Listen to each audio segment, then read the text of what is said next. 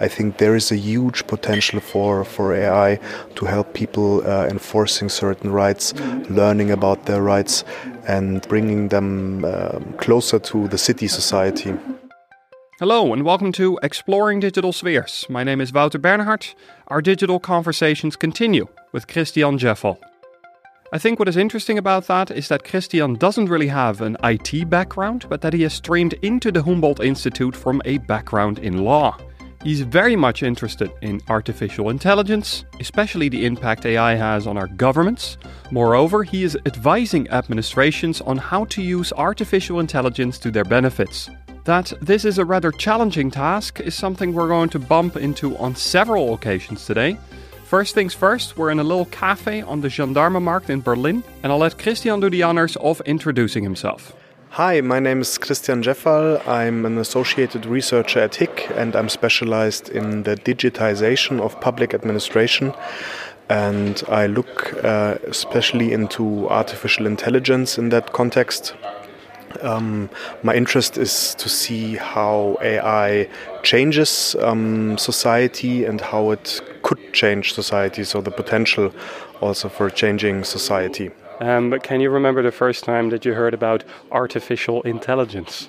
Um, yes, it was in the context of the cyber war debate uh, in 2009, 2010, when I really linked um, AI to my to my research. By that time, I was um, very much interested in international law, and there was a growing debate about cyber war, about um, war with um, means, uh, digital means, and uh, one of the ideas was um, attacks on critical infrastructure and whether this uh, would amount to a use of force, which is an important uh, concept in international law. And in that context, uh, I came across AI, so automated uh, attacks that uh, could have a scale um, that would um, allow um, attacks on, on critical infrastructure. And um, from that time on, I kept looking into into uh, topics of AI and automation because I saw that um, those trends really um, gave a whole new dimension to to um, topics of, of IT law and and um, the, the impacts of uh, information technology on society. Uh, one of the things that I've maybe uh, first things first, um, I in the last episode I spoke with uh, Björn Scheuermann about algorithms, and we touched upon artificial intelligence a little bit. Um, his idea was that artificial intelligence is nothing other but incredibly difficult and complex, complex statistics. Uh, what is your take on artificial intelligence? I think Björn Scheuermann is right in that um, current systems and the systems that make the progress uh, visible, uh, they are really about um, statistics and um, mathematical models. Uh, but for generally for me, uh, I would um, go with uh, Klaus Mainzer from the Technical University of Munich, who defined AI as uh, systems that uh, can solve uh, complex problems independently and also efficiently.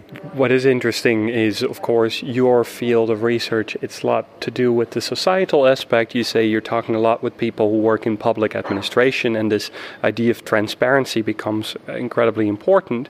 Um, especially when things go wrong, people implement something to benefit their administration, and then all of a sudden they realize, oh no, um, something something doesn't work entirely the way that we do. Could you maybe talk a little bit about what kind of problems you can bump into? Um, yes, there can be a lot of uh, a lot of problems. Uh, one uh, one example are adverse um, attacks on um, image recognition in cars. So um, traffic signs um, are recognized by, by cars through image recognition, but if there is a little sticker or something in the traffic sign, this could be uh, enough to actually game the system, so it wouldn't um, uh, recognize the traffic sign. Uh, this is of course not an insolvable problem, but um, when the problem occurs, um, of course you have to deal with it, and you have to deal with it before um, uh, the technology is applied on a on a large scale. So, um, and uh, my my general answer to your very interesting question would be that it's necessary um, if we decide um, that um, an AI system is useful in a certain context. There needs to be a lot of experimenting, and this is, of course, very interesting for for scholars uh, like myself um, to um, to be part of those experiments, to observe, to look what works, what doesn't work, how people react, what their um, what their learnings, uh, but also what their expectations are. I think the highest uh, possibility to have a good design of AI is when you really experiment, also brings the stakeholders in to, to take a lot of decisions concerning those systems. Um, maybe I could ask you in terms of uh, being on the receiving end of living in a city like Berlin. Um, some public administration officials, leaders in the government, um, they are willing to optimize things. They're willing to implement algorithms, install apps, uh, trying to make life easier or simpler for its citizens. Um, as, as a citizen, I also might think, isn't this just all a lot of poo-ha, a lot of difficult words and difficult systems for problems that actually can be solved quite easily when we just work together a little bit? Are we not making things too complicated? That's a concern I definitely see, especially when there is a big hype around the technology and uh, people are just running around um, looking for um, um, for instances uh, in order to apply the technology. And um, then exactly that happens uh, what you described because um, people are just uh, just looking for for use cases in order to, to apply the technology. And um, I think uh, this is not the right approach. But um, I would uh, turn it the other way around and say, I mean, Berlin is a wonderful city and um, there is so much to do. But um, I see a lot of um, instances where um, we actually need more resources and we need more. more attention on certain problems, and um, uh, there might be also some some uh, problems where automation can really really help to solve real world pro real world problems. So I would rather look for your problems, uh, the things that um, uh, that you are maybe used um, um, from the cities you you came from, and try to um, try to use technology, but also the the social implementation of technologies to give you the best possible um, experience. And to give just one small example. Berlin uh, had for some times a lot of problems to find people actually to work in the tax administration. So they had not enough people, uh, and uh, um, they still, from what I hear, do not have enough people working in tax administration. So there is a lot of open jobs they cannot fill, and this is why they uh, worked a lot with automation in order to um, to be responsive to citizens uh, and not to let them wait uh, for for a very long time and I think there is a lot of um, um, a lot of areas where um, where we could uh, go in this direction. And uh, my idea would also um, be to especially uh, look into fields um, concerning people um, that need help, uh, that need attention, and that are, if if I can say this, a little bit weaker in order to enforce their rights. I think there is a huge potential for, for AI to help people uh, enforcing certain rights, learning about their rights, and and um, actually uh, bringing them uh, closer to um, to the city society you give sort of workshops for um, people who work in public administration to learn the effects and, and how you deal with artificial intelligence. How, how does that work? How, how do you do a workshop for people who work in, uh, yeah, in that field? Um, I think there is a. Um, increasing um, demand for, for knowledge uh, in that field, and um, I do workshops for people on the executive uh, level in public administration and try to train them on different aspects of um, of AI. Um, and this starts with um, technical basics as far as I can um, tell them uh, what, what is important, but also use cases in public administration. And the most important part in these workshops is actually to um, enhance their um, creativity when it comes to the employment of um, artificial intelligence. So it's also a kind of um, socio technical creativity uh, training and um, for them also to reflect on what good AI could mean or the good use of artificial intelligence could mean, because those executives have um, a lot of experiences in their field, also with specific um, applications. And what I uh, try to do is to give them a framework to think about it, also to exchange experiences, so um, that we uh, come up with some collective knowledge and reflection about good AI. Could you give me a, a use case example? Uh, somebody working in the public administration that comes across AI or could be um, use AI to for, for the benefit of our society? Um, yes, I think one use case that um, really relates to um, many people, um, at least in Germany, is the tax administration.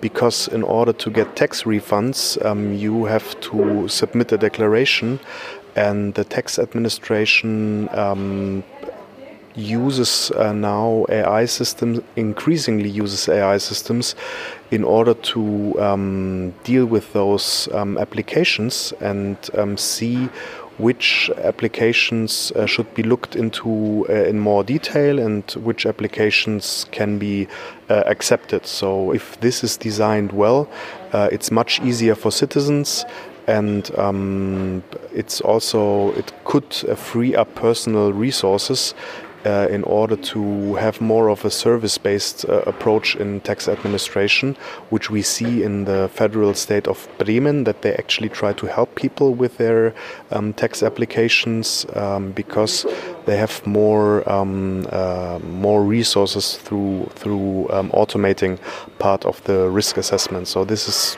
uh, maybe one one little but um, impactful use case.